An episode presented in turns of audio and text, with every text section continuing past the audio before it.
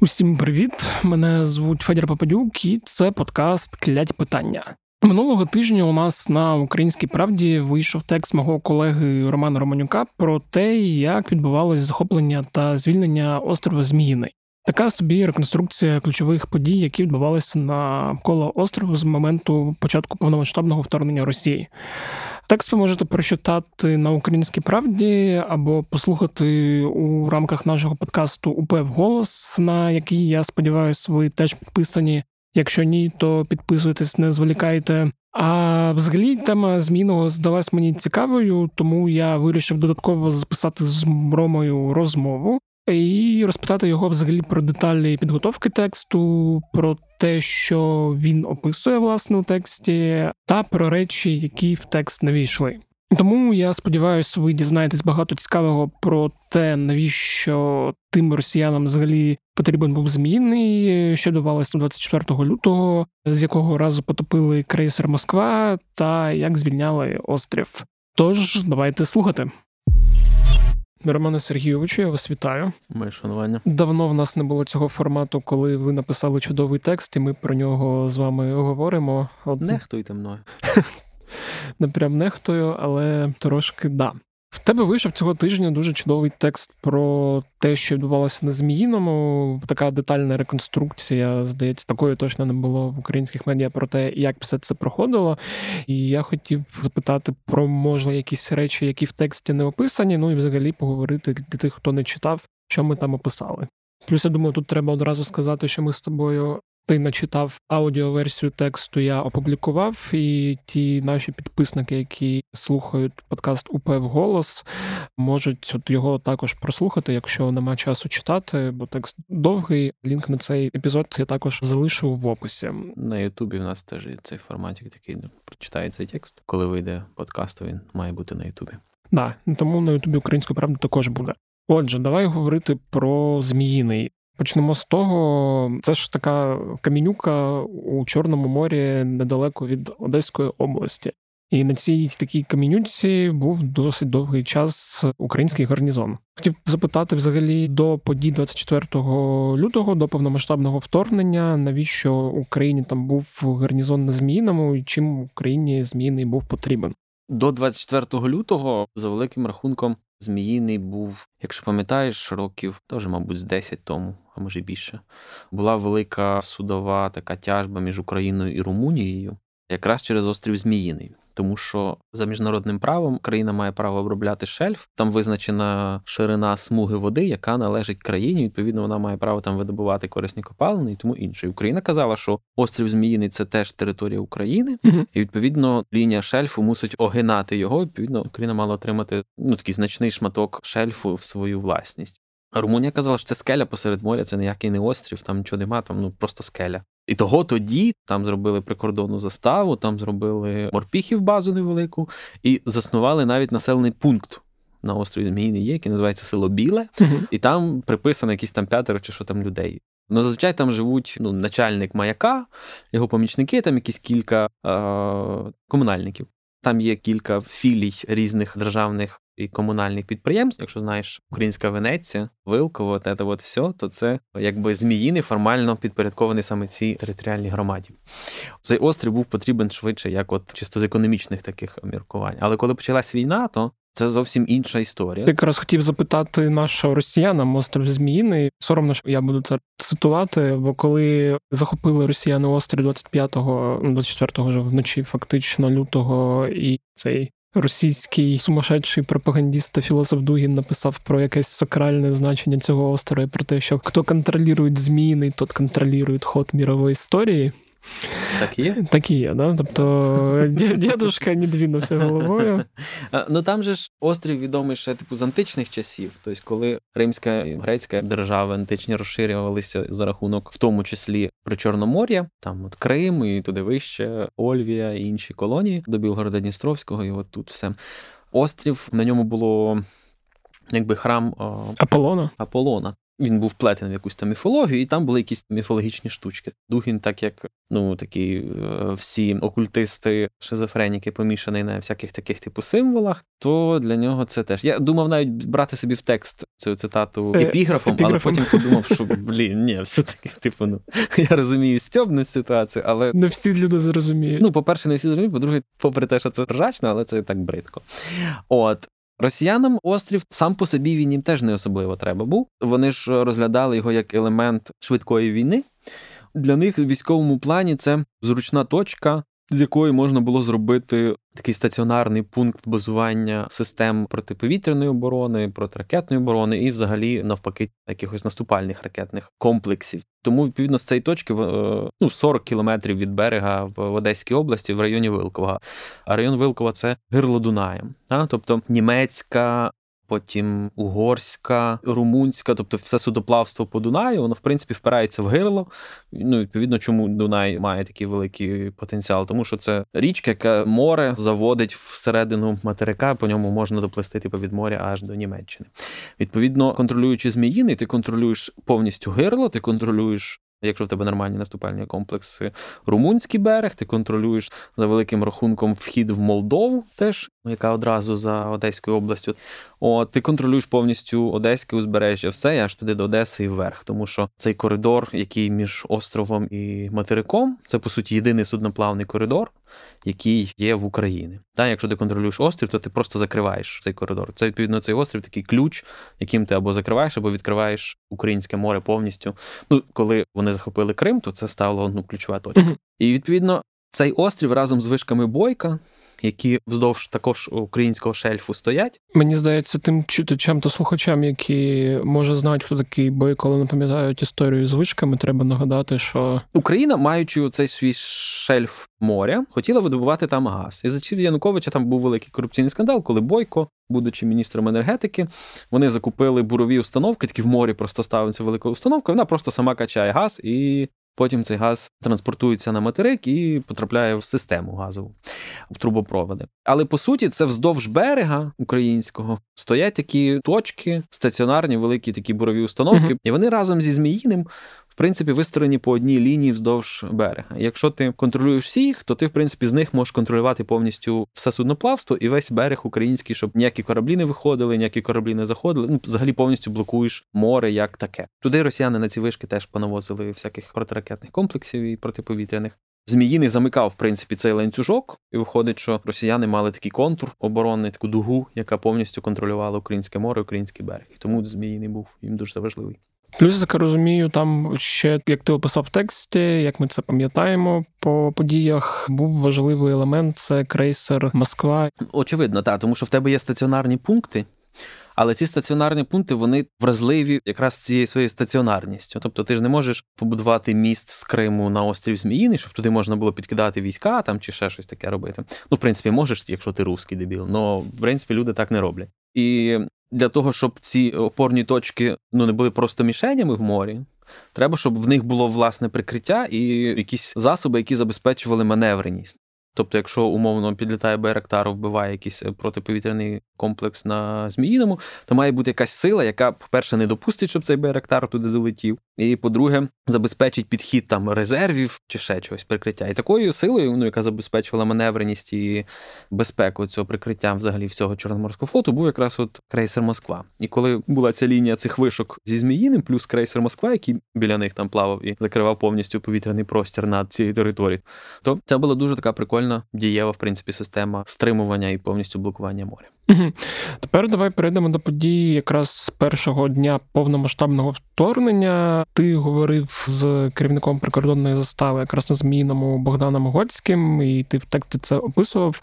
Що взагалі там відбувалося, яка була атмосфера, як він це згадував та розповідав? Може, там не знаю, є якісь деталі, які в текст не війшли, але вони цікаві. Про них зараз можна проговорити. Тобто, от як прикордонники там морпіхи зустріли цей момент, там 23-24, коли люди ще не розуміли, що таке ця російська навала, коли ми з тобою вчора спілкувалися, сказав, коли ти на цьому крихкому маленькому камінні посеред моря, то ти взагалі, наче сам по собі. Якби от е, події на Зміїному, скажімо так, хоча б не в перший тиждень війни, умовно би там десь на другий, третій тиждень війни, якби росіяни прийшли захоплювати острів, то я думаю, що там ситуація була б зовсім інша. Що були б бої, були б, можливо, якісь навіть морські бої, там ракети, ну всяке таке. А так в перший день там 80 людей посеред моря, розуміючи, що в них немає можливості ні підкріплення, ні якогось важкого озброєння, нічого. Просто вони одні, а проти них крейсер Москва. Ну, типа, тоді ж всі думали: Вау, крейсер Москва, це щось таке вау-вау. Убійця авіаносців, це така, типа, штамп Севастопольський відомий. Плавуча крепость, цитадель. От, на острові в тебе автомат, а проти тебе плавуча цитадель. Літаки проти тебе штурмова авіація, плюс палубна артилерія в Москві, типу там в них ракетні комплекси і артилерія, все, що хочеш. Ну, а ти стоїш за якоюсь такою бетонною стіночкою, тому що там нема ж якихось масивних укриттів на Зміїному. Ну, не думав, що будуть хтось завойовувати. Ну, якби очевидно, що русські кругом все, ну ніхто ж не думає про те, що може бути війна. І от через те саме, що це сталося саме в перший день, коли ніхто не знав ні що буде, ні як ти перегувати, коли не було ні Маріуполя, ні півночі, коли там наші давали бій, дуже люто вгризалися в територію, там розносили е, ці руські колони, тримались до останнього. Ніхто не знає взагалі, якою буде ця війна. Може, правда, за три дні все кінчиться. Знаєш, і така психологічна ситуація, в якій б я б особисто не хотів опинитися. От захисників Зміїного була. Ну і плюс, типа, тебе бомблять, і ні підкріплення, ні сил ніяких, за великим рахунком перспектив не проглядається. Тобто вони, звичайно, послали крейсер туди, куди послали, але врешті всі опинилися в полоні. Ти знаєш що? Я думаю, що ну що таке 80 людей проти кораблів, авіації, всього іншого. За великим рахунком нічого. Але той психологічний заряд, який вони дали в перші дні, взагалі, той підйом духу. Мені здається, що можна за цю фразу пробачити їм там фактично все, крім зради. Якщо там зрадників немає зараз, то mm-hmm. ми ж не знаємо. Це люди, які з першого дня в полоні перебувають. Це страшна ситуація. Mm-hmm. Ти, до речі, коли спілкувався от з паном Гольським, ти питав його про цю фразу, як вони взагалі каже: ну ми коли ж були в тій ситуації, ми ж не звертали особливої уваги. Було не до того. Там якісь бомби летять, артилерія стріляє, літаки літають, кораблі стоять. Ну, типу, стрьомно. Крутять кожні 15-20 хвилин свої ці звернення. Типу, що здавайтесь, будемо жити в єдиній страні, або ми вас уб'ємо. Ну, знаєш, всі на нервах за день. І вже в якийсь момент просто не витримали, сказали, та йди нахуй. Типу.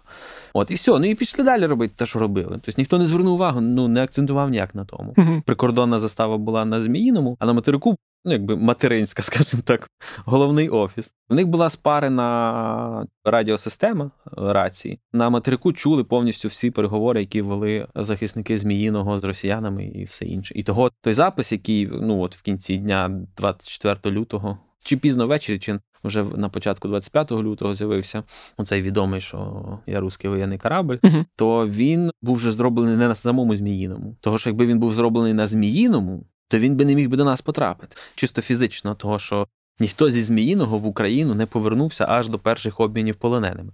Відповідно, цей запис був зроблений на материку. І там, коли прислухатись, то є такий голос, коли якийсь, по-моєму, навіть жіночий голос питає якогось мужчини, типу, і що, і нахуй теж треба? І той каже, да, да, на всякий случай. То це, типу, люди, які записували на материку розмову, яка була на Зміїному. Оце якби їхні голоси. Коли я слухав, мені взагалі якось здавалося, що це не жіночий голос, а чи якась дитина, чи якийсь дуже молодий там. Да, я думав, що це от прямо там. Ну, я думаю, всі думали, що це прямо там було записано. Да, всі думали, що він каже, типу, що, і прям нахуй теж треба. Думаючи, що він зараз перепитує, чи послать нахуй корабель. Uh-huh. А насправді людина перепитує, чи робить запис з тим, що от він його посилає.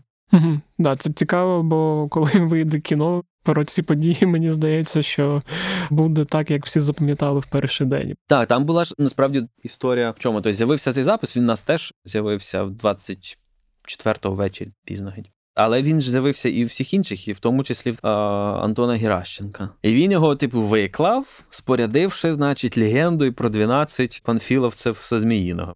Смисл легенди в такому, що от було 12 героїчних защитників на острові, які послали нахуй і були уничтожені руською артилерією, значить, е, всі герої погиблі. Все.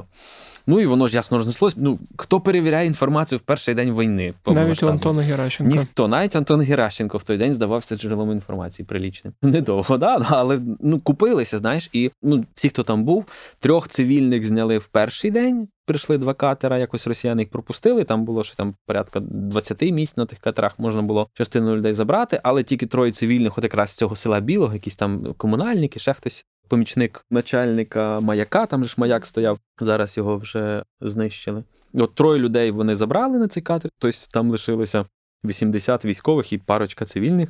І їх в перший день всіх відповідно взяли в полон. Але тут же ж на материку не знали. З ним просто зник зв'язок Угу. в якийсь момент ввечері, десь за годину після того, як вони послали Москву. І вранці, відповідно, 25 числа в Одесі е, споряджають рятувальну операцію. Судно Сапфір, значить, ну воно міжнародне, ходить в рятувальну операцію по всьому Чорному морю. Таке велике червоне судно яскраво, щоб ну, його ні, ні з чим не спутаєш. І ну, організовують трьох капеланів і один там лікар дитячий. Вони сідають на цей корабель і пливуть, значить, до Зміїного, щоб забрати тіла українських захисників. Антон Геращенко ж сказав, що всіх побили, 12 героїв умерли. Ну вони їдуть забирати тіла цих героїв. Їм кажуть, що є якась домовленість з росіянами, що от може підійти цивільне судно. Вони заходять, підходять до острова. Заходять, значить, на борт русські морпехи, ставлять всіх там на коліна, починають шманати, типу, що, що таке, хто такі, що сюди приплили.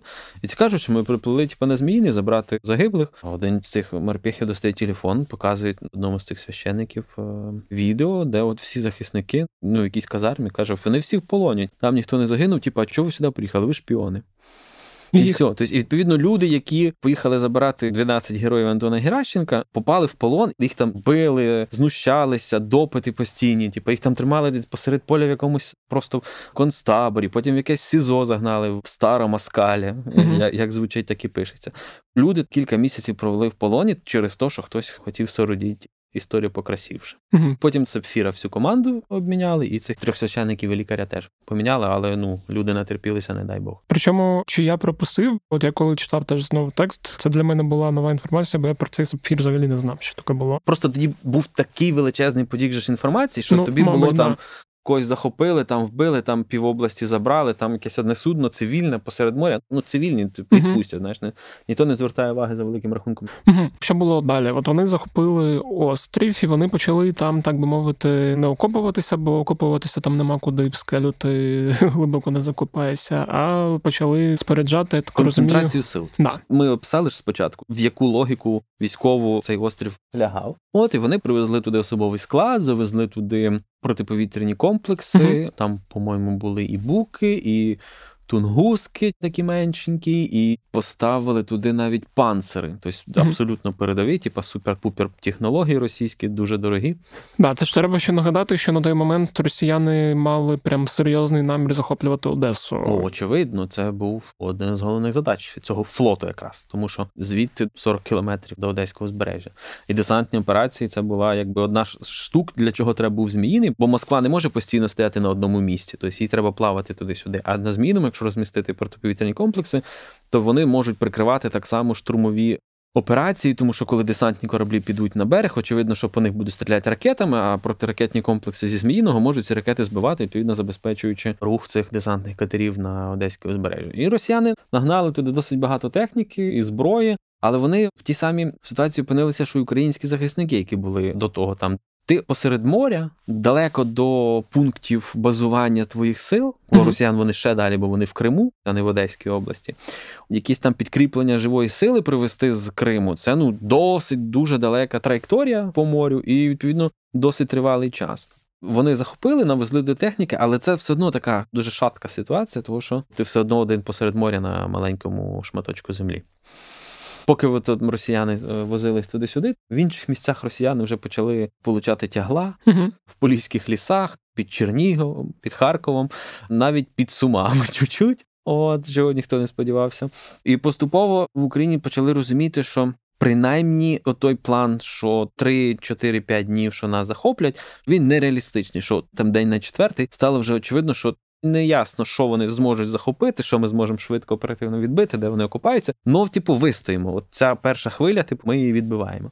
За великим рахунком, якби може навіть ці чуваки на зміїному зуміли якось там протриматись кілька день, то може б навіть якось була можливість не втратити їх і острів. Але в перші дні про це думати було. Скажімо так, е, сміливі припущення тоді це видавалися. Там же ж, коли росіяни до них зверталися в цих їхніх зверненнях, то там постійно було все скоро кончиться, ви вернетесь к прежній житті. Тобто здавайтесь, все зараз швидко кончиться, і ви тобі хочете до нас підете на службу, хочете підете на гражданку, і ніхто вас трогати не буде. Будемо жити в в одній союзній страні. Великій страні, да. Єдиній страні, господі Боже, не допусти.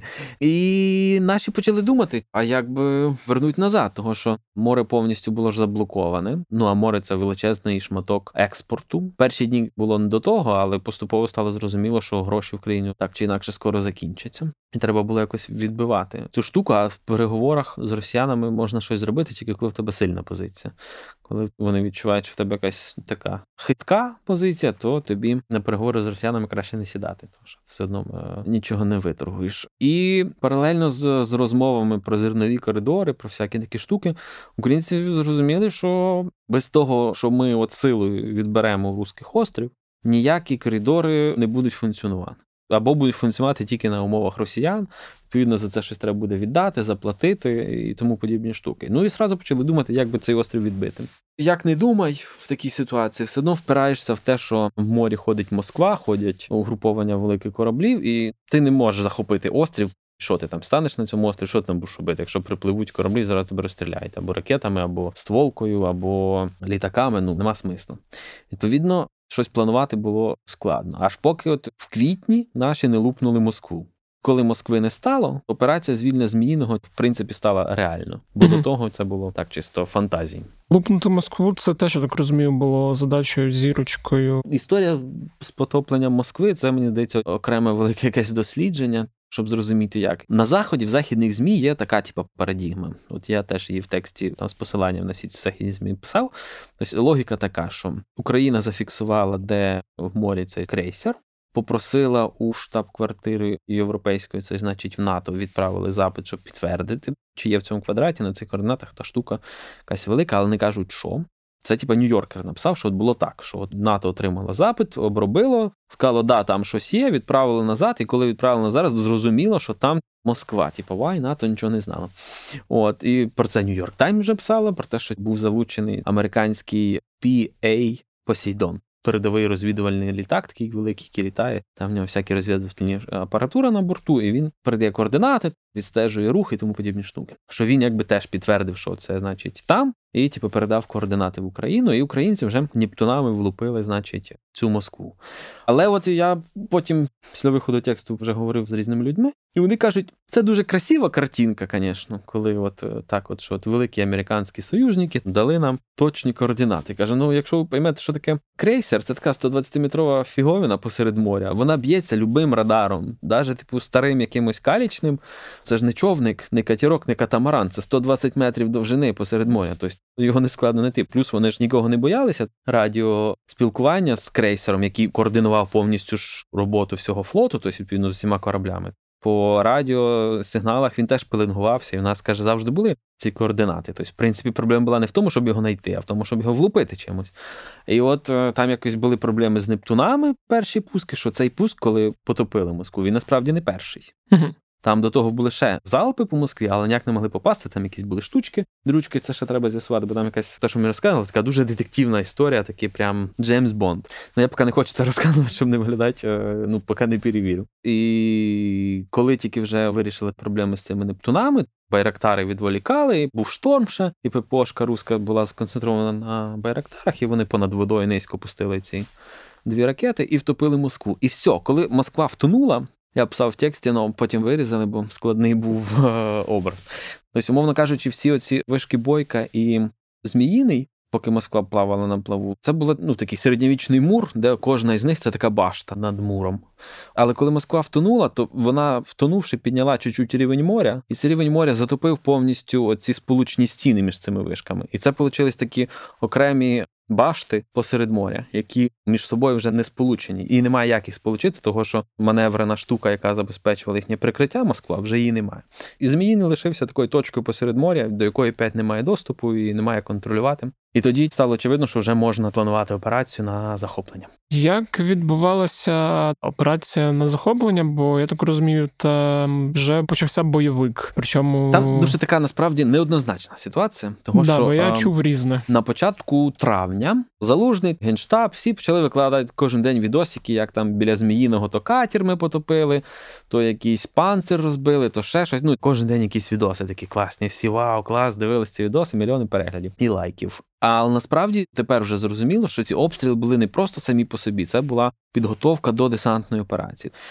Очевидно, що захопити і утримувати острів, коли в тебе немає крейсера Москва, тобто якоїсь маневреної великої е, корабельного угрупування, неможливо, тому що як ти тільки туди заходиш, ти стаєш зразу мішенню для ракет, для літаків, для всього. Завести до людей, значить просто ну зробити їх мішенью, їх там розстріляють, в цьому нема смисла. Тому якби задача була не захопити острів а типу відрізати можливості використовувати його. Угу. По-перше, знищити всю техніку, яка на острові. По-друге, е, заблокувати всі бухти, здатні приймати кораблі. Їх там, по-моєму, три всього, дві великих, одна маленька. Щоб туди не можна було причалити, відповідно висадитися і відповідно проводити роботи з заміни там техніки, цих е, зенітних комплексів і всього іншого. 7 травня вночі Байрактар розбив панцир, який mm-hmm. стояв на острові. То, що якщо його не розбити, то не можна здійснити десантування, він просто розстріляє вертольоти і кораблі, і в цьому немає ніякого смисла. Розбили, значить, цю установку на острові і вісім вертольотів, двох модифікацій, вертольоти Мі, і, по-моєму, два чи три таких катера, які отут у Порошенка на заводі в Ленінській кузні, це тепер кузня Нербальському називається. За часів Порошенка там, там виробляли такі катери класу Гюрза М. Ось це такі броньовані, невеликі але з бортовою артилерією кораблі, які от якраз для таких якихось швидких, але невеликих операцій налаштовані, патрульні теж. Кілька цих катерів, вісім вертольотів летять на острів, мають десантуватися, розбити там всю техніку, вбити всіх, хто є, якщо там є якийсь особовий склад. Плюс, типу, якимось чином заблокувати всі ці бухти.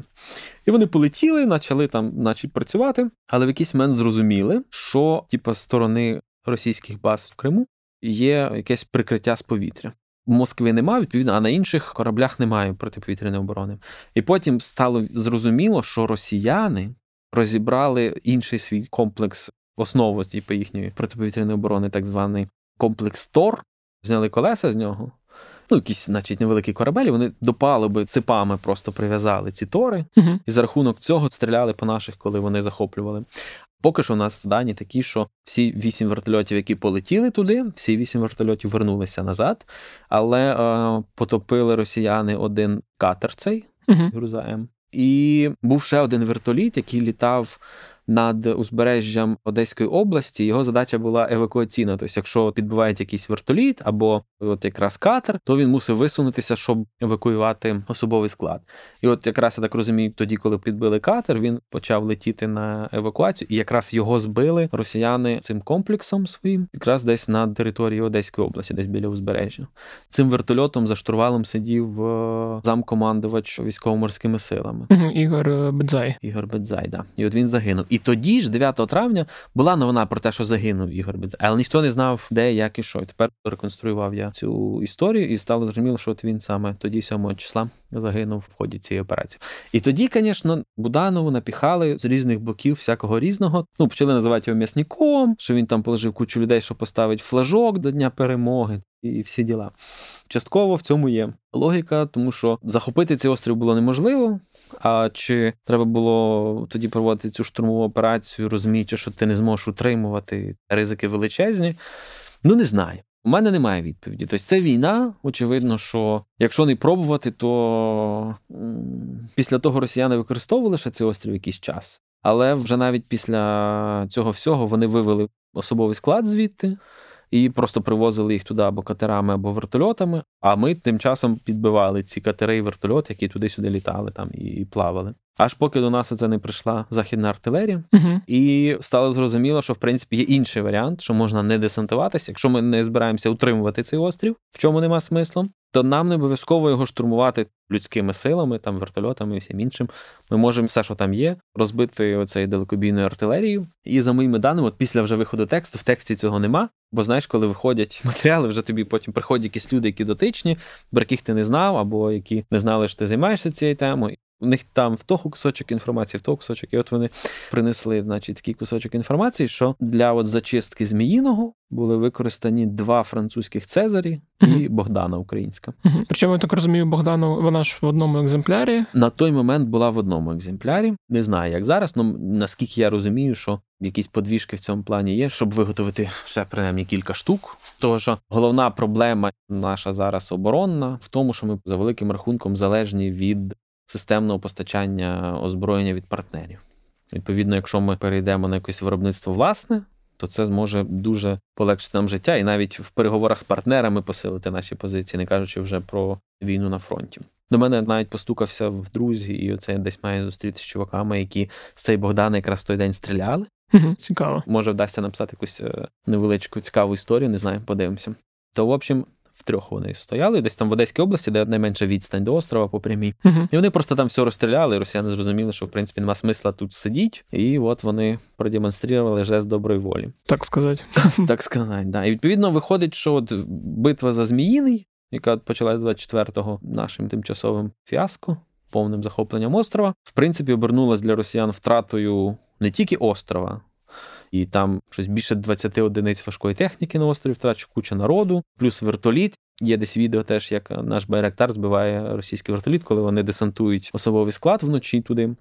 Кілька катерів там вони втратили. Так вони ще втратили типу флагман флоту, який, в принципі, всі ці плани про десантування там в Одеській області і тому подібні штуки, вони втратили будь-яку актуальність, бо просто неможливі стали. І, відповідно, зерновий коридор, в честь якого росіяни зробили жест доброї волі, ушовши зі зміну, він би відбувся і без того їхнього жесту доброї волі, тому що ми їх просто вибили. Реальність отака. Тобто, у нас отакі от позиції. І тоді, відповідно, всі ці зернові переговори стали ну, більш реальними. Бо якби ми цього не зробили, то не було б ніякого зернового коридору, нічого такого. Плюс тут ще треба, мабуть, додати, що окрім цього, взагалі зробили цей їхній морський флот недієздатним, бо де він зараз сидить десь. Маю на увазі, що він там десь базується в Криму. Це було б важливо, якби у нас були свої кораблі, які б з ними конкурували за контроль якихось там акваторій. А позаяк у нас нема флоту ну, надводного, який би з ними конкурував, то для них кораблі вони ж виконують функцію просто пускових установок для ракет. Угу. Тобто вони виходять з бухти в Севастополі, пускають свої ракети, вертаються назад. Тобто свою функцію вони на даному етапі виконують. Ага. Повністю в них там все дієздатне. Я думаю, вони якось там придумають і вирішать собі питання протиповітряної оборони. Я думаю, що вже якось вирішують. Але морський бій неможливий, тому що в нас просто немає кораблів, з якими їм битися. Але вони підійти теж не можуть, тому що у нас вже ну і свої нептуни, гарпуни британські теж підійшли давно вже. Тобто вони до берега до нас не підходять, тому що ми їх потопимо. Але ми нічого не можемо зробити з їхніми ракетами, які вони пускають сюди. Тому це така трохи патова ситуація, тому що в принципі вони не можуть атакувати, але ми нічого не можемо з ними зробити. Тобто таке статус-кво базування їхнє там на базах зберігається поки що. Угу. І останнє запитання: ті прикордонники і люди, які захоплені на змінами, я так розумію, більша частина їх досі залишається в полоні, бо там, коли був обмін, обміняли не всіх. Звільнили, мені здається, вже всіх цивільних, яких захопили. І тих, які були власне на острові, тобто і начальник маяка, і там якісь цих кілька цивільних, які забезпечували там якесь водопостачання і електрику. От, по-моєму, їх теж звільнили. Плюс там ще був хлопчик, ну як матрос, який швартував кораблі на причалі. Якби не військовий, але і не зовсім цивільний, бо він типу матрос. В кінці жовтня був обмін, і от його виміняли цього матроса. Так само. Да, ще в квітні. Всю команду Сапфіра звільнили, значить, цих трьох священників лікаря, і так само звільнили цього начальника прикордонників Готського, Угу, і ще вісьмох прикордонників окремо, в час іншого якогось обміну великого теж. І мені здається, що кількох морпіхів теж звільнили, серед яких оцей Роман Грибов, який сказав, що це він послав Москву нахуй. Ну, я так розумію, що це була якась інформаційна спецоперація, щоб витягнути реального автора фрази, щоб його просто не завалили. 48 було е, на кінець жовтня, рахував наш колега Максим Каменів з Гратів. Він писав текст про якраз з акцентом на тих, хто в полоні, на тих, хто звільнений. Було 48, це звільнили цього матроса, стало 47. Угу. Майже 50 з 80 це більше половини відчутно. Просто в тебе в тексті ще була там ремарка про те, що росіян зараз дратують ці всі розмови про обміни саме цих людей. Тут знаєш, така ситуація, як у всіх обмінах. Тобто я, коли писав текст, звертався і до людей, які займаються обмінами, і в офісі президента, і там центр е, при головному управлінні розвідки, які Мгм. займаються обмінами. Я їм кажу, ну, типу, щоб поговорити про цю обмін, вони кажуть, що ми не хочемо про це говорити, тому що ми насправді такими розмовами тільки шкодимо тим, кого звільняємо, тому що чим більше ми про них говоримо, тим вони стають важливішими, ну, медійнішими, і важче їх тоді витягувати з цього полону. Тобто, коли там тихо, то воно якось легше цим працювати. Ну, в принципі, я не наполягав, бо я розумію, що жоден мій текст не вартий того, щоб людина лишній День. день, чи тиждень просиділа в полоні. Тобто я, в принципі, до цього дуже спокійно ставлюся. Дякую, що розповів. Дуже цікава історія. Дякую, що написав дуже цікавий текст. Хто не читав, ще раз раджу почитати або послухати у рамках подкасту УП голос. Бо там, от, наприклад, особисто мене, я вже Ромі теж казав вчора, що перша частина, там, де вся ця історія описується, прям так як хороша книжка чи хороший фільм тримало у напрузі по цій емоційній синусоїді. Коли тебе вгору вниз. Просто Тому... качелі. Да, да, да, да, да. Дякую за розмову. Сподіваємось, що скоро тебе наші слухачі будуть чути частіше. Ось така от вийшла розмова. Сподіваюсь, ви дізнались щось нове. Е, Якщо так, якщо вам сподобалось, то діліться подкастом е, кляті питання і саме цим епізодом зі своїми друзями, знайомими, просто незнайомими людьми, які на вас підписані в соцмережах, і шерте де завгодно: Твіттер, Фейсбук, Інстаграм, Телеграм, Вайбер, MySpace. Якщо хтось таке ще пам'ятає, якщо воно ще працює. Також е, буду вдячний вам за ваші оціночки в Spotify та в Apple Podcasts. Е, В Apple Podcasts також можна додавати коментарі. Я їх всі читаю і за кожен коментар вдячний. Не забувайте донатити на армію, це важливо, особливо зараз, після звільнення Херсону, і у той час, як на Донбасі відбуваються дуже інтенсивні та дуже запеклі бої. Ваші гривні зараз нужні нашим бійцям і. Кожна ваша гривня, навіть одна чи дві, може врятувати чиє життя і прискорити нашу перемогу. А якщо у вас ще залишились е, ресурси на допомогу не тільки військовим, то підтримуйте українську правду та долучайтесь до клубу УП. Лінк я залишу в описі. Також нагадую, що подкаст «Кляті питання можна слухати де завгодно: Apple, Google, SoundCloud, Spotify та інші різні непопулярні в Україні додатки. Всі подкасти української правди ви знайдете на сайті Української правди. На цьому все. З вами був Федір Попадюк. Почуємось цього тижня вже в п'ятницю, сподіваюсь, і бувайте здорові!